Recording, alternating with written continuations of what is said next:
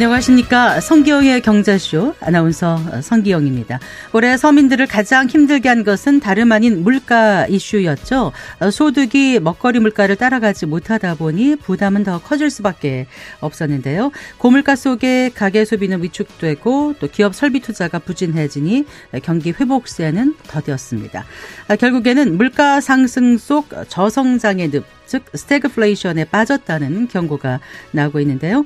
2024년 한국 경제를 괴롭힐 스태그플레이션의 원인과 대책 세워보겠습니다. 부동산 거래가 멈추고 PF 부실 우려로 뒤숭숭한 연말입니다. 어, 올해와 함께 사라지는 부동산 정책은 무엇이고 또 새해에 새롭게 등장하는 정책들이 과연 시장의 흐름을 바꿀 수 있을지 알아보겠습니다. 이 시간 유튜브로도 함께합니다.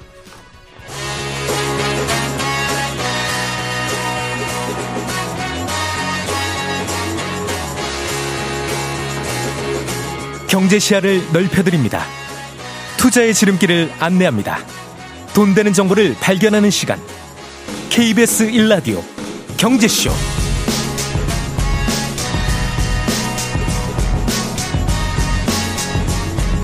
먼저 오늘의 주요 경제 뉴스 정리해 드리겠습니다. 경제 뉴스 브리핑 헤럴드 경제 양현경 기자와 함께하죠. 안녕하세요. 네, 안녕하세요. 네, 태영건설이 결국 그 PF 위기에 워크아웃 신청을 공식화했다고요? 네, 워크아웃 즉 기업 구조 개선 작업은 자력으로 채무를 상환하는 것이 불가능한 기업을 대상으로 하는데요. 태영건설의 주채권은행인 산업은행이 태영건설이 워크아웃을 신청했다고 공식적으로 밝힌 건 오늘 오전입니다. 유동성 위기에 대해서 부인해왔던 태영건설이 결국 워크아웃을 신청한 건 만기가 도래한 서울 성수동 오피스 빌딩의 PF 대출 480억 원을 상환하지 못했기 때문인데요. 태형건설의 순수 부동산 PF 잔액은 3조 2천억 원이고 네. 이달까지 만기인 PF 보증 채무는 3,900억 원 수준입니다. 태양건설의 3분기 말 기준 순차입금은 1조 9천억 원대, 부채 비율은 478%로 시공능력평가 35위 내 건설사에서 가장 높은 부채 비율이었는데요. 부동산 PF는 올해 내내 시장의 최대 리스크로 꼽혀왔습니다. PF 시장이 글로벌 저금리와 부동산 호황기에 힘입어서 단기간에 너무 몸집을 부풀려온 것이 아니냐 이런 지적이 잇따른 바 있습니다. 네. 자 그러면 워크아웃 절차는 어떻게 진행되는 거죠? 네, 산업은행은 내년 1월 11일 채권자 협의회를 소집해서 워크아웃 개시 여부를 결정하기로 했는데요. 네.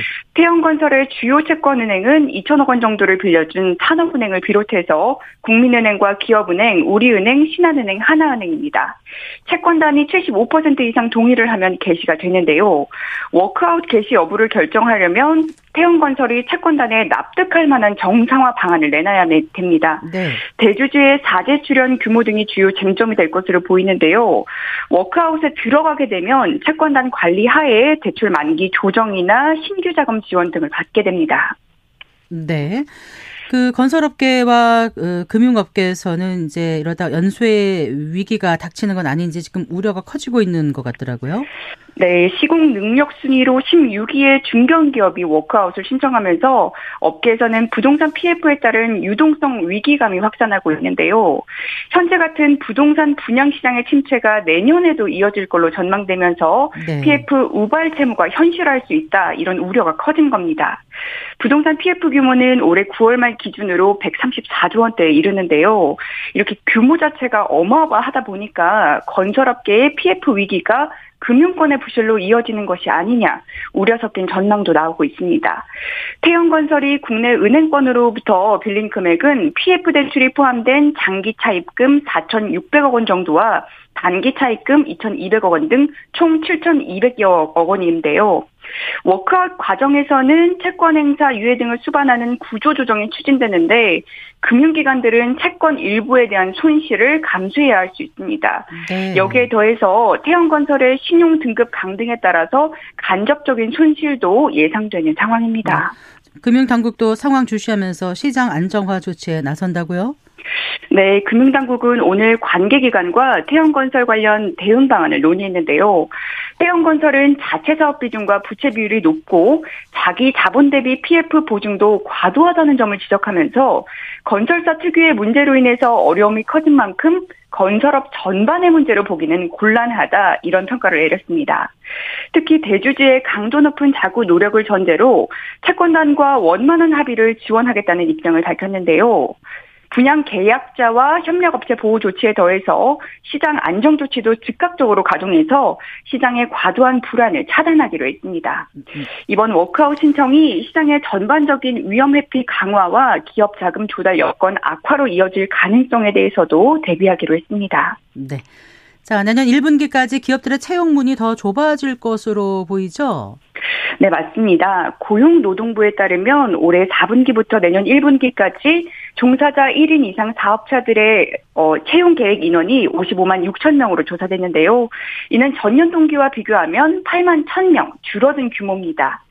건설업만 전년 대비 채용 계획을 3천 명 늘렸고 나머지 대부분 산업에서는 전년 대비 인원이 줄어든 건데요.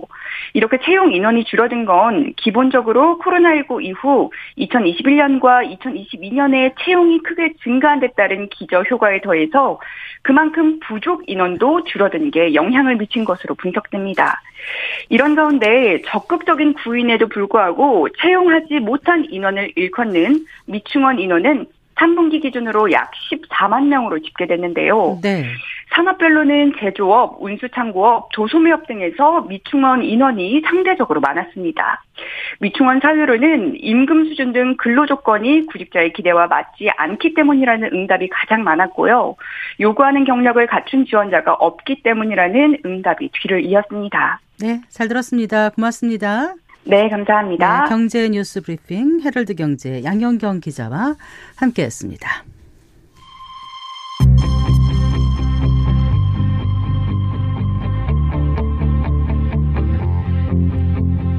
경제 전문가의 원포인트 레슨. 꼭 알아야 할 정보와 이슈를 알기 쉽게 풀어드립니다. 대한민국 경제 고수와 함께 투자의 맥을 짚는 KBS 일라디오 경제쇼. 진행의 성기영 아나운서입니다.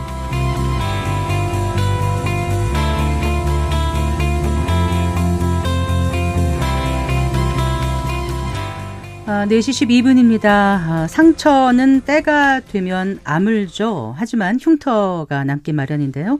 2024년 우리 한국 경제가 바로 그럴 것 같습니다. 고물가와 고금리의 상처는 어느 정도 아물겠지만은 스태그플레이션이라는 흉터는 남을 텐데요. 이 흉터라는 것이 어, 당장 보기에는 흉할지 모르지만 어, 훗날에 경험치라는 새 살을 돋게 할까요? 어, 한국경제산업연구원 경제연구실장이신 김광석 한양대 겸임교수와 함께 이 얘기 나눠보겠습니다. 안녕하세요. 네, 안녕하세요. 네, 반갑습니다. 네. 글쎄 고물가와 고금리의 상처는 어느 정도 나았겠지만은 스태그플레이션의 흉터는 음, 남는다. 어, 내년 그 한국 경제를 두고 이렇게 얘기하시는 분들이 적잖이 계실 것 같습니다. 네. 네. 그래요. 상처가 나아도 이 흉터라는 것이 참 그래요. 보기도 싫고 네. 힘들었던 때 기억을 계속 되살리게 만들지 않습니까? 네. 지금 우리 경제 올 한 해 어떻게 어, 진단을 하시겠어요, 먼저? 예, 교수님. 제가 뭐 매년 그 경제 전망서를 발간하고 있어서 네. 그 경제 전망서에서 항상 그 해를 어, 점으로 표현해 보고 있어요. 점. 예, 네. 무슨 점. 그럼 저는 2050년 전망까지 쓰기로 약속을 해서 네. 그럼 2050년까지 그 점을 이으면 선이 되잖아요. 네. 그런 의미에서 점으로 표현을 하고 있습니다. 근데 2024년을 상흔점이라고 표현을 했던 겁니다. 상 흔점. 점. 네. 네. 그러니까 상처가 있었는데 네.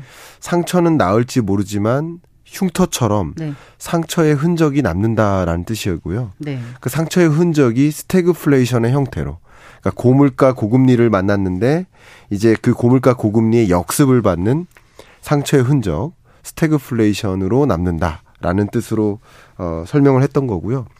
2023년 한 해도 굉장히 어려웠는데 2024년에도 안타깝지만 좀 어려운 해가 될 것 같다. 그래서 단단히 준비하고 24년 경제가 어떻게 흘러갈지를 먼저 들여다보고 네. 좀 준비된 나를 만들어서 잘 이겨냈으면 좋겠다 하는 마음에 그렇게 의견을 드려봅니다. 일단 지금 우리 경제가 스태그플레이션 상태라고 진단을 하시는 거예요. 어떠세요? 교수님? 네. 저는 이제 더우시면 2000, 예. 네, 많이 더우신 것 같아서 예, 제가 어, 띄우시느라고 사실 지금 땀을 많이 흘리시는데 네네. 제가 손수건이라도 있으면 드리고 괜찮습니다. 싶지만 그럴 수 없고 예. 네, 편안히 벗고 예. 라디오로 들으시는 분들이 계시니까 네, 제가 그냥 유튜브로 보시는 분들은 예. 좀 양해해 주시기 네, 바라고요. 제가 네. 1층에 좀 내려갔다가 네. 좀 시간 맞춰 오느라 또 뛰어왔습니다. 감사합니다. 네. 어, 말씀을 드려보면 제가 2023년 경제 전망서를 쓸때 네. 어, 2023년 한국 경제는 이미 스태그플레이션에 온다라고 아, 설명했고요. 네. 그리고 23년 현재 우리 한국 경제를 진단해 보면 이미 스태그플레이션에 부합하는 것으로 봅니다. 부합한다. 어, 왜냐하면 네. 스태그플레이션은 두 가지 조건에 부합하면 돼요. 하나가 고물가냐. 네. 두 번째가 경기 침체냐. 네. 그두 가지가 다 만나면 스태그플레이션인데 한국 경제 같은 경우는 이미 23년 내내 고물가였고요. 목표 물가 2%를 상회했고요. 뭐 경기 침체가 아니라고 할 사람은 거의 없죠. 왜냐하면 네. 1.4% 성장이니까 잠재 성장률 2%를 크게 밑도는 구간이니까 경기 침체 맞습니다. 그래서 23년에 이미 스태그플레이션에 진입했고 24년까지도 스태그플레이션의 늪에서 빠지기는 어렵다 이렇게 보고 있고요. 네. 근데 세계 경제 관점에서 세계 경제는 23년은 둔화고 24년을 네. 침체라고 보고 있어요. 네. OECD 기준으로 말씀드리면 OECD가 얼마 전에 전망을 냈는데 23년 성장률을 2.9%, 네. 24년 성장률을 2.7%. 그러니까 올해보다 내년이 더 안 좋다 이렇게 보고 있습니다. 그러니까 내년은 경기 침체에 명확히 부합해요. 글로벌 네. 경제가. 근데 주요국들의 물가를 보면 목표 물가 2%를 여전히 상회하기 때문에 네. 24년의 스태그플레이션에 글로벌 경제가 부합한다. 네. 한국 경제는 이미. 스태그에 진입했다. 이렇게 구분하고 있습니다. 그러니까 이제 스태그네이션하고 인플레이션 합한 게 스태그플레이션이잖아요. 그렇습니다. 경기 침체 속에 물가가 오르는 거. 네. 어, 근데 아주 옛날에는 그러진 않았지 않습니까? 그런데 이게 음. 언제부터 이런 현상이 나타난 거예요? 우리나라는 네. 제가 판단하기에는 이 스태그플레이션을 처음 경험하는 것으로 생각하고 있습니다. 어, 그뭐 외환위기라든가 금융위기 때는 스태그플레이션의 기미가 전혀 없었던 거예요. 왜냐하면 네. 경기가 안 좋으면 네. 물가도 떨어지거든요. 네. 경기가 안 좋다. 네. 그럼 수요가 부진해지고 네. 기업들은 신규 투자를 안 하니까 네. 물건의 가격도 떨어집니다. 네. 그러니까 경기 침체와 고물가가 같이 만나는 게 쉽지가 않아요. 그러니까 보통은 경기가 침체한 물가가 떨어진다 이렇게 알고 있는데 예. 그 이제 글로벌 경제 차원에서 볼 때는 석유 파동이 있을 때는 좀 아니었다면서요. 네, 그렇습니다. 글로벌 경제 관점에서는 스태그플레이션에 부합하는 경제가 이미 왔었습니다만 네. 제가 보기에는 우리 경제를 진단했을 때 네. 스태그플레이션이라는 현상은 우리 자국 경제만 봤을 때는 처음 경험하는 것이다. 23년에 그렇게 어, 저는 진단하고 있습니다. 그래요. 예.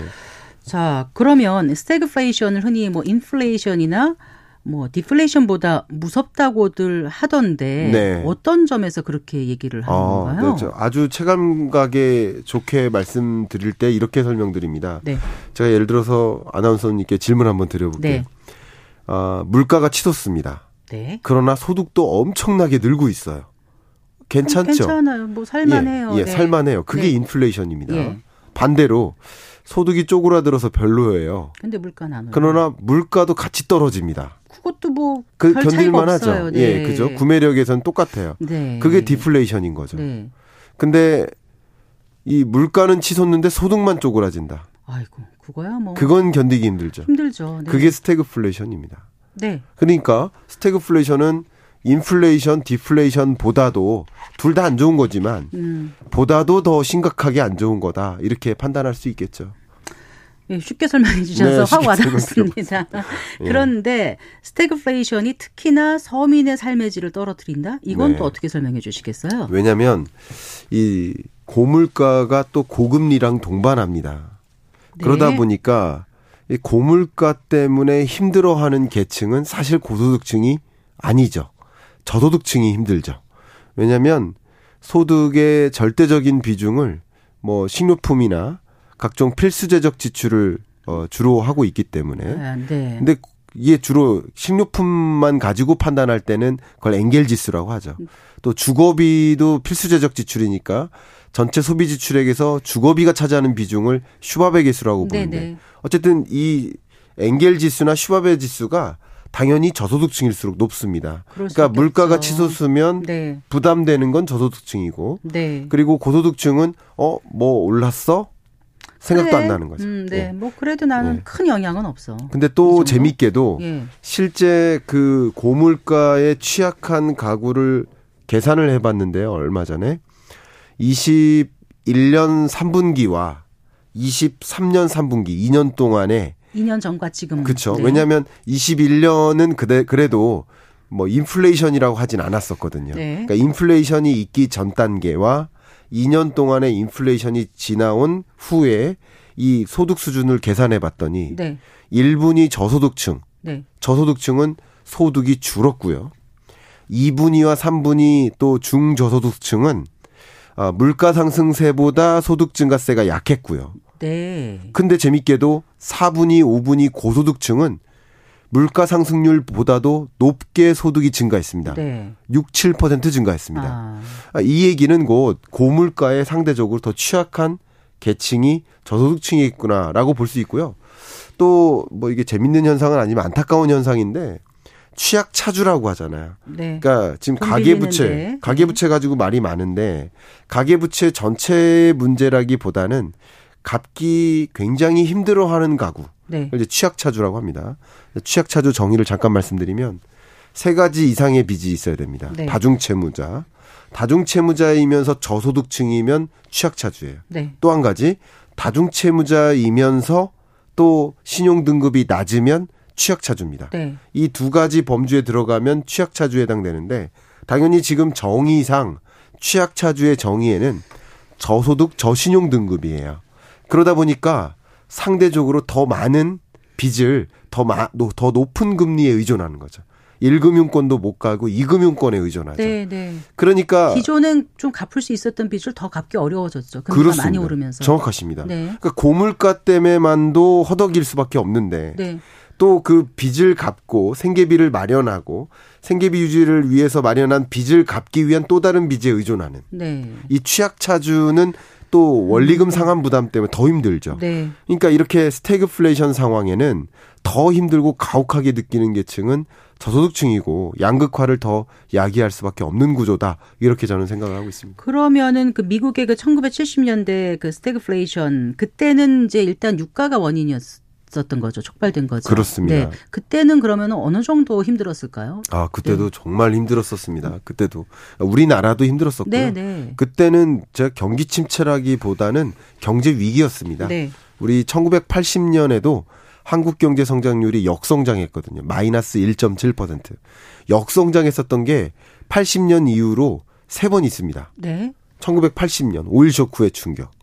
그리고 2008년 금융 글로벌 금융 아니 2008년 글로벌 금융위 때는 역성장을 면했습니다. 면했어요? 예, 네. 0.8% 플러스 성장했습니다. 예. 근데 IMF 외환 위기 때 마이너스 5.1%. 네. 그리고 2020년 팬데믹 경제 위기 때 마이너스 0.7%. 네. 그러니까 역성장을 경험한 게 이 세 번인데 그 중에 하나가 오일 쇼크에 따른 충격이었으니까 네. 정말 일자리도 많이 사라지고 정말 소득도 굉장히 불안해지고 고물가의 허덕이는 경제 위기 상황이었죠. 근데 예. 그때하고 예. 비교하기에는 지금 그 정도 상황은 아니잖아요. 어, 그 정도 상황은 아니라고 생각합니다. 네. 물론 우리가 체감하기에는 음. 지금이 가장 힘들지만 뭐 숫자적으로나 지표적으로 다 봐도 80년 그리고 IMF 외환위기 1997년 네. 그때랑 비교하면 더 힘들지는 않은 상황이라고 생각합니다. 근데 스태그플레이션도 이제 본격적인 스태그플레이션이다. 지금 초입이다. 아니면 네. 이제 끝나갈 걸 기대하는 마지막 정점을 찍고 내려오는 단계다. 어느 정도로 지금 판단하세요? 어, 저는 지금은 딱 중반이다라고 생각합니다. 아, 그러니까 23년 음. 초반부터 스태그플레이션에 진입했다고 보고 있고요. 우리 한국 경제는 세계 경제랑 좀 나눠서 말씀드리겠습니다. 한국 경제는 23년 초반부터 stag에 진입했고 네. 지금 현재 중반 정도 되고 24년까지는 스태그플레이션의 늪에 빠져 있다라고 생각을 하고요. 네. 글로벌 경제는 24년 혹은 23년 지금 이 순간 스태그플레이션에 천천히 진입하는 단계다라고 생각을 하고 있습니다. 음. 우리가 먼저 진입했다고 생각합니다. 보통 그럼 스태그플레이션이 한번 오면 네. 이제 사이클이 어느 정도 지나야 이게 끝나든가요? 어 근데 예. 뭐 다행인 것은 또 그나마 좀 기회적인 측면이라고 생각할 수 있는 것은 어, 스태그플레이션이 과거에는 한 번 빠지면 헤어나올 네. 수 없는 네. 굉장히 장기간의 늪이라고 생각을 했는데 이게 모든 사이클이 좀 짧아졌다고 생각을 합니다. 왜냐하면 20년, 21년 팬데믹 때 경제 위기 왔고 완화의 시대, 제로금리 시대 왔죠. 그리고 22년, 23년 고물가가 등장하고 금리를 급격히 인상하는 긴축의 시대가 왔죠. 네. 사이클이 짧아졌습니다. 그러... 그리고 24년에 다시? 다시 금리를 인하하는 시대가 옵니다.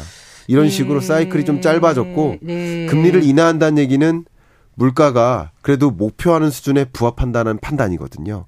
그렇기 때문에 스태그플레이션이 그렇게 길 거라고 생각하지는 않습니다. 그런데 이제 경제에 관심 있는 분들은 좀 다들 아실 거예요. 그 누리엘 루비니 미국 뉴욕대 교수가 네. 앞으로 10년간 네. 세계 경제가 스태그플레이션에 시달릴 것이다. 네. 뭐 이렇게까지 경고를 해서 네. 예, 그 부분은 어떻게 보세요? 뭐 그렇게 보시는 분도 계실 수 있겠지만 저는 그렇게 보지는 않습니다. 루비니 교수님하고 어, 상반된 입장인데요. 어쨌든 지금 물가 상승률을 기준으로 봤을 때 미국도 그렇고 우리나라도 그렇고 어 물론 목표하는 수준까지는 아직 안 왔어요. 네. 근데 24년 연내 목표하는 수준에 부합하게 올 것으로 보고는 있습니다. 당장 상반기 내에 올 거라고 생각하지는 않고요.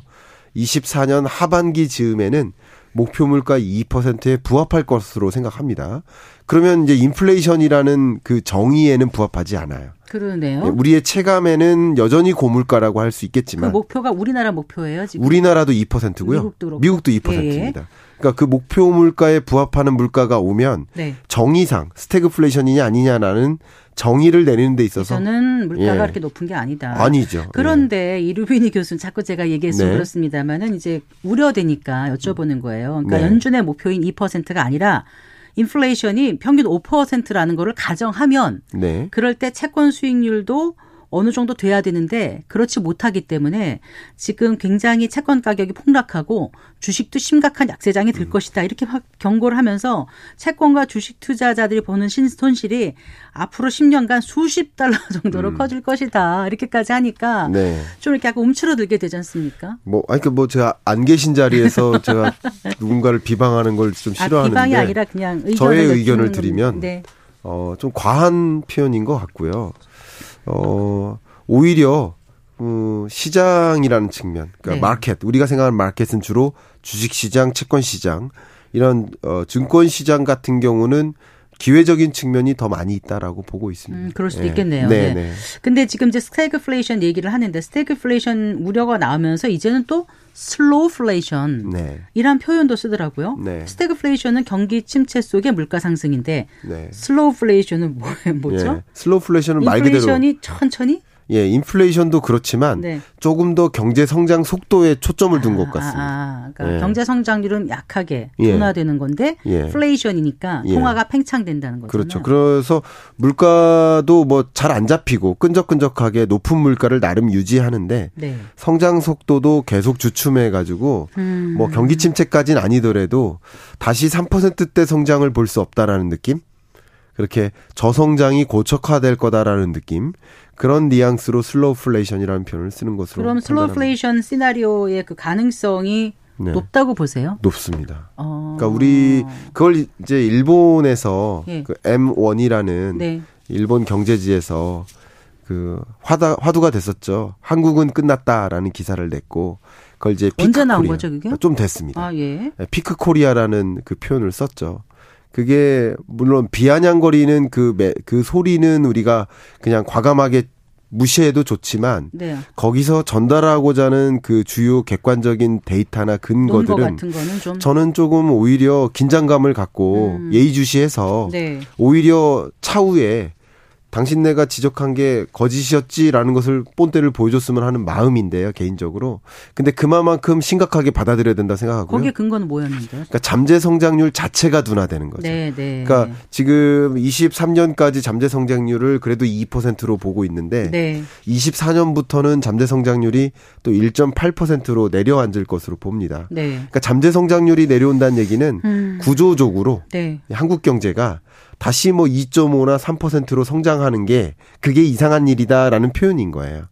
그러니까 평상적으로 다른 특별한 일이 없는 한 네. 우리 한국 경제는 그냥 1.8% 성장할 거야. 1% 성장하는 게 정상적인 한국 경제야라고 평가하는 게 잠재 성장률의 개념이거든요. 음. 어쨌든 normal, new normal이라고 그러죠. 뭔가 좀 네. 바뀌는 것 같아요. 네, 이제 고성장, 중성장은 끝나고 예. 저성장이 이제 고착화되는 느낌이라고 저는 생각합니다. 네. 근데 이제 보통 인플레이션 하면은 이제 금리를 올려서 그러니까 인플레이션이 통화가 팽창이 되는데 화폐 가치가 하락되고 물가 상승이 되는 거니까 이제 금리를 올려서 잡을 수 있는 거고 디플레이션은 음. 거꾸로 금리를 내린다고들 하지 않습니까? 그렇습니다. 자 그럼 스태그플레이션일 때는 통화 정책을 어떻게 써야 돼요? 그러니까 이러지도 저러지도 못하는 거. 어 어떻게 해요 그러면요? 그러니까 네. 재미있게도 미국이나 주요국들이 금리를 막 인상할 때 23년 연내 우리 한국은행은 23년 1월에 마지막으로 금리 인상하고 네. 계속 동결만 했지 않습니까? 네, 네. 그러니까 그거를 긍정적으로만 해석을 하자면 긍정적으로 어, 좀 실기한 부분도 있다고 생각합니다만 긍정적으로만 해석을 한다면 스태그플레이션 상황에 이미 놓였기 때문에 네. 그렇기 때문에 금리를 인상할 수도 인하할 수도 없었던 상황이라고 저는 생각합니다. 그런 그만큼 사면초가에 봉착한 상황이라고 이러지도 저러지도 못 이럴 수도 저럴 수도 없어요. 금리를 또 인상하자니 경기가 무너질 것 같고 네. 또 금리를 인하하자니 물가가 부담이 되고 가계부채 문제가 그렇죠. 두 네. 가지 문제가 동시에 상존하니까 아. 이럴 수도 저럴 수도 없는 입장이라고 저는 생각합니다. 그러면 우리나라는 네. 이제 역사적으로 세 번 정도의 스태그플레이션이 있었다라고 말씀하셨고 미국은 이제 큰 거는 이제 1970년대 80년대 오일 쇼크의 그 위기가 있었지 않습니까? 네. 그럼 그 당시엔 어떻게 미국은 극복을 했어요? 아, 스태그플레이션을? 아, 미국 같은 경우는 어쨌든 물가부터 잡자 하고 움직였습니다. 물가부터 잡자. 통화 정책의 방식은 네. 일단 물가부터 잡자. 음. 해서 금리를 급격히 끌어올립니다. 네. 그 물가 상승률을 2%에 가깝게 안착시킵니다. 물론 네. 그때의 목표 물가는 2%가 아니라 4% 정도 됐을 겁니다. 아, 그 당시? 예, 네. 목표 물가는 그 시기나 국가마다 다른 겁니다. 그 금리는 그 당시 얼마나 올렸는데? 금리는 한때 올렸어요? 20% 가까이까지 아, 올렸었습니다. 예. 물가 상승률도 18%까지 올랐으니까요. 굉장히 높게 물가가 올랐었고 그 물가를 잡기 위해서 볼코 시대라고 하죠. 네, 그렇게 할 수밖에 없었군요. 예, 금리를 인상했고 네. 그다음에 물가를 안정시키는 과정에서 네. 경기가 악화되겠죠. 네. 그다음에 물가가 안정된 상태에서 이제 경기 부양적으로 움직이는. 어떻게요? 또 금리를 이제 인하하는 거죠. 물가가 잡힌 상태에서. 네. 그래서 경기를 이제 슬며시 슬며시 부양시키는 경기 부양적으로 움직이는 그게 통화 정책의 일반적인 수순이거든요. 네, 네. 그러니까 어, 미국 FMC 회의에서 제롬 파월이 의사결정 내렸던 것도 네. 22년, 23년 동안 0.5에서 5.5%로 금리를 강하게 인상했다가 네. 그리고 24년부터는 금리를 인하한다는 것이 네. 바로 그런 스탠스입니다. 네. 일단 물가부터 잡고 어. 그다 잡혔으면 경기 부양시키자. 지금 미국 소비자 물가가 어느 정도 수준인가요? 미국 거죠? 물가는 근원 물가 기준으로는 그래도 3%가 넘지만 3% 네. 3.0%지만 네. 2.7%까지 떨어졌습니다. 예. 여전히 높은 물가인 건 맞아요. 그래서 2% 초반. 네. 그러니까 원하기로는 2.0인데 2.12%좀 높게는 2.4%. 네. 요 정도가 와야 아 금리를 인하해도 되겠다라는 확신, conviction을 갖게 된다 이렇게 네. 보고 있습니다. 그 미국에서 그 70년대 그 스태그플레이션을 극복하기 위해서 무슨 다양한 부재, 분야에서 규제를 풀었다고 하는데 그게 지금의 우리 경제에도 유효할까요? 어떻게 네. 보세요? 정말 경기는 경기대로 진작을 시켜야 되고 네. 그러면서 물가가 더 이상 오르지 않도록 해야 되니까 네. 굉장히 강한 핀셋 정책이 필요합니다. 그러니까 통화 정책은 핀셋 정책이 아니죠. 그 높, 금리가 올라가면 그 금리를 피해 나갈 자는 다 같이 없죠. 영향을 다 같이 영향. 저는 실은 다르지만 맞습니다. 네.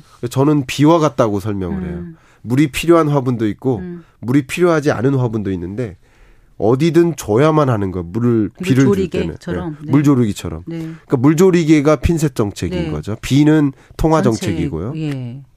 그래서 핀셋 정책의 핵심은 특히 이런 고물가 고금리가 장기화되는 국면 이 속에서 소득 자체가 떨어지는 이런 네. 저소득층 네. 또 경기가 또 안 좋아지면서 이 부채 문제에서 벗어나기 어려운 자영업자 네, 네. 이런 어 소위 취약계층이라고 할 수 있는 그런 대상들을 정확하게 어 대응해 줄 수 있는 보완해 줄 수 있는 네. 그런 핀셋 정책이 마중물 역할을 해야 된다 이렇게 생각합니다. 네. 그 2024년 세계 경제가 new regime의 시대에 놓일 네. 거라고 이렇게 전망하셨잖아요. new 네. regime이면 어떤 새로운 체제 뭐 이런 건가요? 저는 이제 비유를 해본 건데요. 네. 예, 맞습니다. 그러니까 고물가, 고금리, 저성장. 고물가, 고금리, 저성장. 예. 이게 새로운 체제로 굳어져 버릴 것 굳어져 같아요. 버린다. 어, 네. 물론 금리 인하 있겠죠. 그 물가도 안정화되겠죠. 하지만 옛날처럼의 금리는 그렇죠. 아니다 이거죠. 여전히 높은 금리고 네. 여전히 높은 물가일 것이다. 네. 성장세도 여전히 저성장일 것이다. 이게 마치 고물가 고금리 저성장이 새로운 체제로 아예 굳어져 버릴 수 있다. 이것을 좀 우려한 거라고 음, 볼수 있겠습니다. 그리고 연준이 또 시장 예상만큼 지금 네. 약간 내비친 것만큼 빠르게 금리 인하에 나서지 않을 수도 있지 않습니까? 그럴 경우는 어떻게 될까? 예, 제가 보기에는 지금 현재 네. 시장이 조금 과도하게 반응하고 있어요. 예, 과도하게 반응했다라고 생각합니다. 근데 과도하게 반응한 거는 23년 연내에도 계속 그랬습니다. 네. 그 과도한 반응은 뭐였냐면 23년 연내에는 금리 인상 끝났다라는 생각을 연초부터 가졌어요. 근데 어 안 끝났네. 물가 아직도 더 올라가네. 어 금리 인상 또 3월쯤 되면 끝났다 했는데 또 3월 후반 4월 보니까 금리 인상 또 남았네. 네. 이게 기대했다가 실망했다가 반복됐던 장이거든요. 네. 근데 23년 끝자락 24년에도 계속 그런 모습은 있을 거예요. 무슨 네. 말이냐? 금리 인하 곧 있을 거야라고 기대했다가 어 아니네. 금리 인하 당장 있지 않네. 음. 이게 기대와 실망이 반복되는 장. 네. 주식 시장에도 기대감에 주가가 올랐다가 또 실망감에 주가가 조정받는 네. 그런 국면이 계속 교차되면서 물론 우상향은 하겠지만 네. 교차되는 구간이 있을 것이다 생각합니다. 자, 이렇게 스태그플레이션 시대 말씀하신 new regime의 시대에 2024년을 맞는 게 되는데 자 투자의 관점에서 볼 때 특히 개인들은 어떻게 자산 배분을 하면 좋을지 끝으로 네, 네 이 스태그플레이션 상황에서는 경기는 굉장히 안 좋을 겁니다. 고물가가 누를 거고요. 네. 그죠? 근데 재밌는 현상은 자산 시장은 그나마 긍정적이라는 거죠. 예. 우리 지금의 주식 시장을 보시듯이 경기는 엉망이잖아요. 악화되고 있잖아요. 근데 주식 시장은 나름 좋죠. 그런 현상이 바로 금리 인하에 대한 기대감 때문에 네. 형성되는 거거든요. 그러니까 돈의 이동이 생기는 거예요. 다시 은행에 쌓였던 돈이 자본 시장으로 어 흘러가는 거죠. 그러면서 그만큼 주가가 상승, 강한 상승은 어렵습니다. 네. 경기 침체 공간이기 때문에 그러나 자산 시장은 2022년이나 23년보다는 낫다 이렇게 가정하시고 여러분이 이 시장과 경제 실물 경제 현상, 그러니까 실물 경제적 현상과 자본 시장에서의 현상이 달리 움직일 수 있겠구나. 그게 어떤 연결고리를 갖는가. 이걸 좀 지켜보시면서 뭐 다양한 의사 결정을 내리신다면 어려운 구간 맞지만 좀 조금이라도 이익을 있는 쪽으로 쫓아가기 마련이니까 그걸 잘 보라는 게 중요하다는 그렇습니다. 말씀이시고 예. 자산 배분은 비율은 어느 정도 가지고 게 어, 좋을까요? 어, 저는 22년 전망할 때는 네. 주식 갖고 계지, 계시지 마세요. 이렇게 말씀드렸고요. 네. 23년에는 좀 보수적으로 가지세요 했는데 네. 24년에는 조금 적극적으로 주식 보유 비중을 늘리셔도 좋겠다 하는 생각이고요.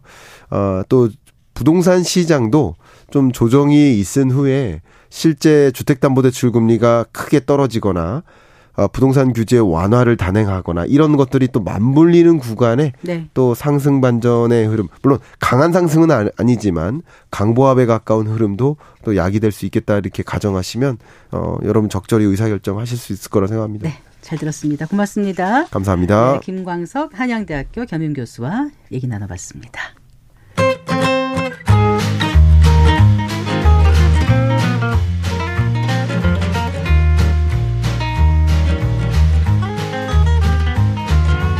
경제 맛집 투자 핫플. 지금은 돈 벌기 딱 좋은 시간. KBS 일라디오 경제쇼.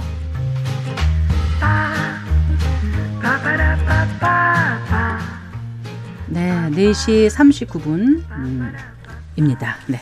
세술은 세부대에 음, 버리는 것이 있으면 또 얻는 것도 있겠죠. 2023년과 함께 사라지는 부동산 정책 또 새해 새롭게 등장하는 정책 알아보겠습니다. 김인만 부동산 경제연구소장과 함께합니다. 어서 나오십시오. 안녕하세요. 안녕하세요. 일단 뭐 12월 음, 마지막 주 집값 동향부터 좀 살펴볼까요? 어, 집값 동향은 요즘 비슷한 흐름 조금 조금씩 내려오는 흐름을 보이고 있는데요. 오늘 집값 동향보다도 일단 PF 문제가 심각하기 때문에 PF 이야기 좀 안 할 수가 없을 것 같습니다. 태영건설이 이제 워크아웃 신청을 했는데요. 네. 뭐 여러 이야기가 이제 앞서서 많이 나왔겠지만 일단 2024년 부동산 시장의 부동산 정책의 가장 큰 화두는 일단 PF를 어떻게 잘 마무리를 하고 수술대에 잘 올리느냐가 가장 중요한 이슈가 될 것 같습니다. 네. 저 개인적으로는 일단 2020 2023년 지나고 2024년에 이제 이렇게 좀 진행이 되지 않을까 싶었는데 생각보다는 워크아웃을 조금 빨리 신청했다라는 생각이 들고요.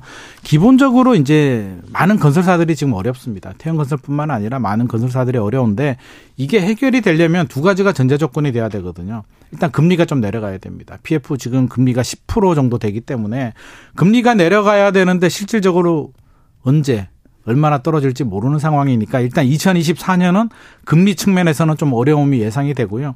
두 번째는 분양 시장.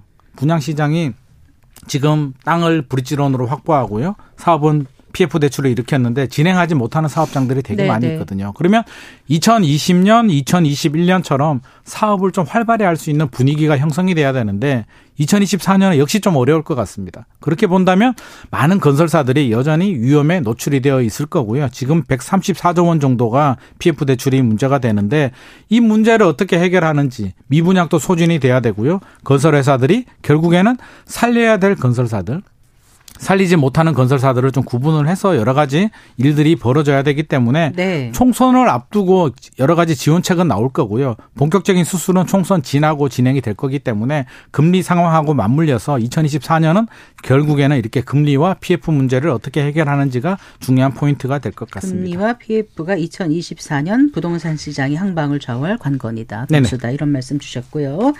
이제 뭐 2024년 곧 곧 곧입니다. 다음, 다음 주에요. 네네.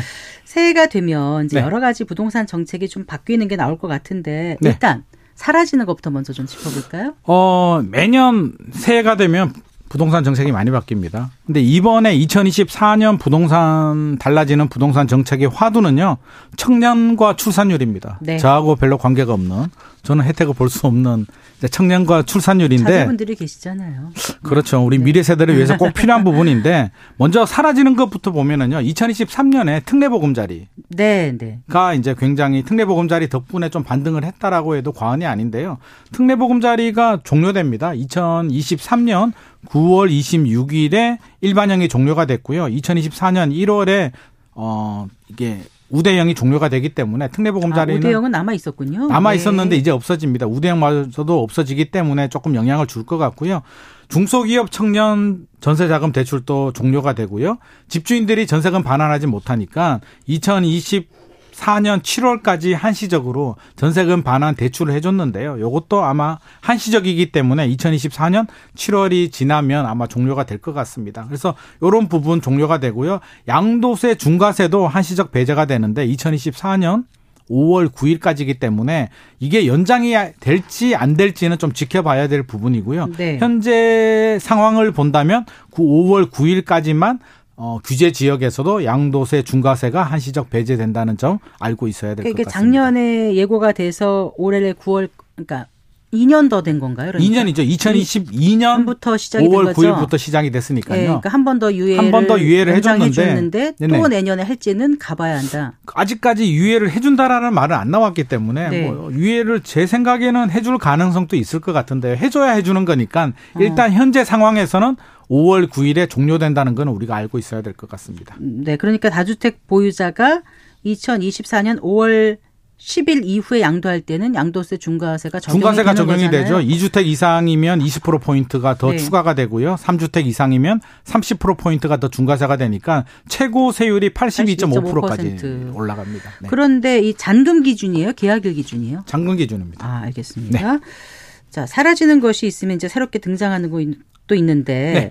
아참 그 집주인 전세금 반환 대출은 계속 가는 건가요? 어떤가요? 집주인 전세금 반환 대출도 일단은 연장된다는 얘기가 나오지는 않고 있습니다. 그래서 네. 7월까지가 일단 종료로 보셔야 될 것 같고요. 연장이 될 수도 있는데 최근에 아파트 시장 같은 경우는 사실 안 나오잖아요. 역전세가 안 나오고 있기 때문에 네. 아파트에 대해서는 연장 안 될 것 같고요. 빌라 오피스텔 시장이 한정해서 연장이 될지 안 될지는 또 요거는 지켜봐야 될 문제인 것 같습니다. 음, 네. 자, 새롭게 등장하는 것 중에서 이제 세금, 대출, 청약 여러 분야가 있을 텐데 일단 네네. 세금부터 좀 말씀해 주세요. 세금부터 한번 알아보도록 하겠습니다. 우리가 이제 부모님이 뭐 저도 부모님이지만 자녀한테 어떤 재산을 물려줄 때 이제 증여라고 하거든요. 살아 생전에 주는 걸 증여라고 하는데 세금을 내게 됩니다. 그러면 공제를 해주게 되는데 5천만 원까지는 증여세가 나오지 않습니다. 5천만 원 넘어가는 부분에 대해서 세금이 나오는데 결혼할 때 있잖아요. 네. 결혼할 때 사실 요즘 부모님들이 능력이 되신다면 또 전세집 마련이나 내 집 마련에 좀 도움을 줄 수가 있는데 출산율이 문제가 되다 보니까 아 결혼 좀 많이 하고 출산을 좀 장려하기 위해서 혜택을 줍니다. 증여세 네. 한도를 자녀가 결혼하게 되면 2년 그러니까 결혼 기간이 이제 2년으로 보고 있는데요. 2년 내에 어, 출생일 또는 입양 신고를 하게 되면 최대 1억을 더해줍니다. 5천만 원을 원래 공제를 해줬는데 네. 1억을 더 공제해주게 되면 1억 5천까지는 증여세를 받지 않겠다. 그러면은 부부가 다 하면 3억까지 되는 그 양가 집이니까 3억까지 아. 혜택을 주게 되니까 네. 어 그래도 저는 도움이 될 것 같습니다. 결혼을 앞두고 많이 도와주기 때문에 좀 혜택이 될 것 같고요.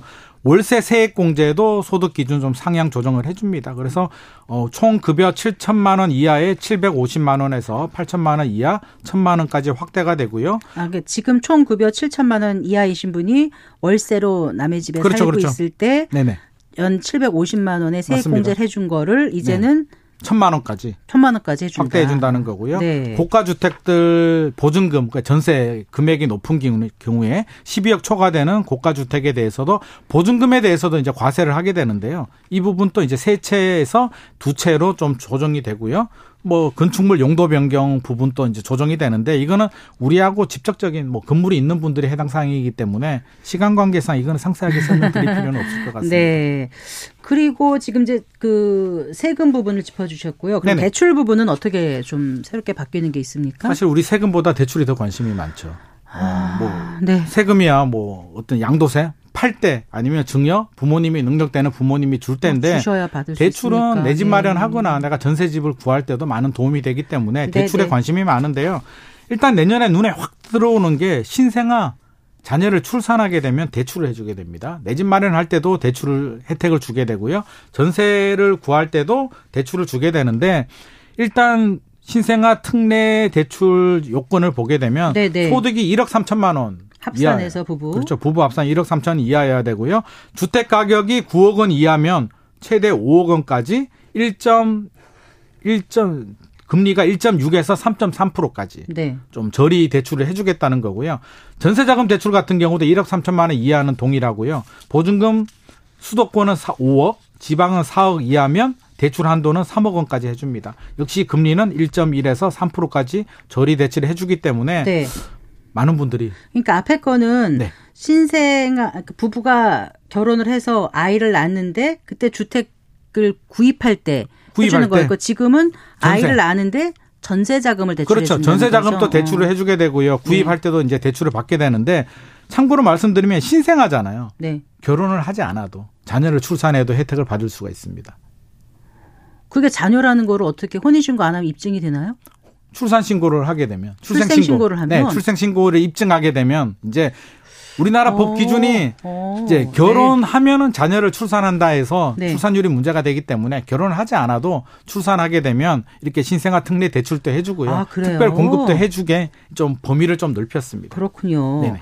그리고 또 그 신생아 관련된 대출 말고 청년 네. 청년에 네. 대해서는 이제 혜택이 나오는데요. 주택 드림 대출이라고 나옵니다. 주택 네. 드림 대출은 어 2024년이 아니고요. 아마 제 생각에는 2025년 정도에 출시가 될 것 같습니다. 네. 왜냐하면 청년 주택 드림 통장을 가입을 하고 1년 이상 지나야 되고요. 천만 원 이상 납입하신 분들이 대상이 되기 때문에 2025년 정도가 될 것 같은데 요게 시행이 되면 많은 도움이 될 것 같습니다. 왜냐하면 분양가의 80%까지 최저 2.2% 저리 대출을 해주기 때문에 청년인 분들은 많은 도움이 될 것 같고요. 연소득 7천만 원 이하 결혼하면 1억 원 이하의 만 39세 되시는 분들이라면 네. 6억 원 이하, 분양가 6억 아, 원 이하의 어, 분양가가 전용, 6억 원 이하. 전용 면적 네. 85제곱미터 이하 주택에 대해서는 이런 혜택을 볼 수가 있습니다. 이건 서울은 좀 많지는 않겠네요. 아무래도 6억, 원이니까 네. 서울은 좀 어려운데요. 저는 네. 충분히 이해를 하는 게 최근에 이제 지방의 PF 문제도 그렇고요. 미분양도 지방이 좀 심각하거든요. 네. 그러면 서울까지 확대해 버리게 되면 또 수요가 서울로 또 너무 많이 유입이 되기 아. 때문에 또 예산도 한정된 예산에서 집행을 하려고 한다면 저는 6억 해가지고요. 지방이나 좀 외곽 지역에 좀 더 많은 혜택이 집중되는 게 바람직하다고는 네. 생각이 듭니다. 어, 그럼 청년 주택 드림 네, 대출. 대출. 네네. 어, 종류가 많아서 막 좀 헷갈리 죠. 헷갈려요. 네. 네. 근데 어쨌든 이, 이런 대상이 돼서 음, 대출을 받게 될 경우는 이제 금리가 시장 금리보다 훨씬 낮잖아요. 다른 사람들보다 되죠? 훨씬 낮게 대출을 받을 수 있는 거잖아요. 네네 맞습니다. 자 그러면 그 동안은 어, 비싸서 못 살 거다 생각했는데 갑자기 사고 싶은 생각을 만들고 이게 또 자칫 어, 그 정책금융 이런 게 집값을 자극하고 음. 어, 가계대출 키우는 거 아니야? 이런 얘기도 나올 법도 하지 않습니까? 그럴 수 있습니다. 충분히 우리가 우려되는 부분이긴 한데요. 2023년 같은 경우도 이제 우리 특례보금자리가 많은 영향을 줬잖아요. 네네. 주택 네. 시장 반등하는데 도움이 됐는데 특례보금자리를 보면 사실 시장 분위기에 따라서 과연 폭등을 했을까? 그렇지는 않거든요. 집값이 많이 떨어지는 걸 좀 막아주는 이런 버팀목 역할을 해줬기 때문에 저는 신생아 대출을 가지고 제한적이잖아요. 자녀를 출산해야 되는데 뭐 저 같은 경우는 사실 할 수가 없는 부분이기 때문에 많은 하지 마시고요. 많은 분들이 좀 제한적이거든요. 그러면 제한적이라면 결국 신혼부부들한테만 혜택이 되기 때문에 네. 실제로 제가 이런 분들 전화를 좀 받았거든요. 네.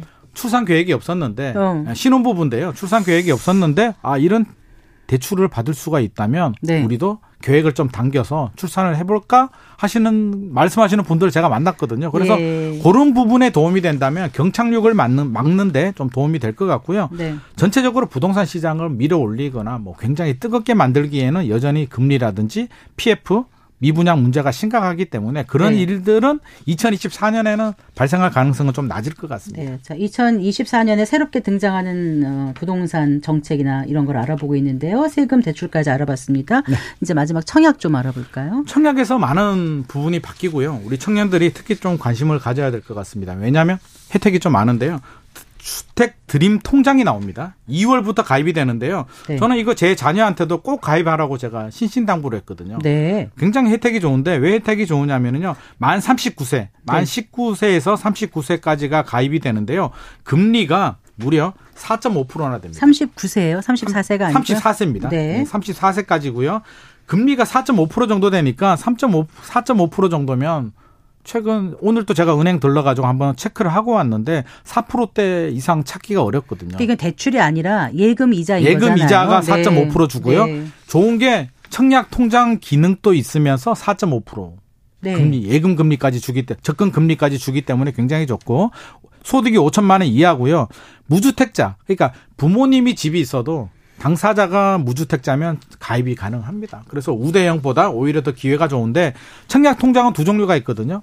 우대형 통장이 있고 일반 종합 통장이 있는데 우대형 통장을 가지고 있는 분들은 자동 전환이 되니까 걱정 안 하셔도 되고요. 청약 통장으로 자동 네, 전환 자동 전환이 되고요. 그냥 일반 종합 통장을 가지고 계시는 분들은 요건이 되면 신청을 해야 됩니다. 신청하면 네. 전환이 되니까 그렇게 하시는 게 좋을 것 같고요. 신생아 특별 공급도 제공이 됩니다. 2년 이내 임신 출산 사실 증명서를 제출하면 혼인 관계 없이 신생아 특별 공급 자격 요건도 되고요. 네. 미성년자들 아기가 갓 태어났을 때 청약 통장을 만들어줘도요. 만 19세까지 2년만 인정해줬거든요. 네. 2년에 240만 원만 인정해줬는데 2024년부터는 5년에 600만 원까지 인정을 해주니까 가입 안 하신 분들은 자녀분들이 만 14세 정도가 된다면 청약 통장 얼른 만들어 주시는 것이 어, 몇 세부터 할 수 있다고요? 청약 통장을? 기존에는 2년만 인정이 됐거든요. 아니 그러니까 몇 세부터 가입할 수 있냐고. 가입은 태어날 때부터 할 수가 있습니다. 아, 그래요? 근데 인정이 2년밖에 안 되기 때문에. 아, 네네. 네, 그게 5년으로 늘어났으니까 이왕이면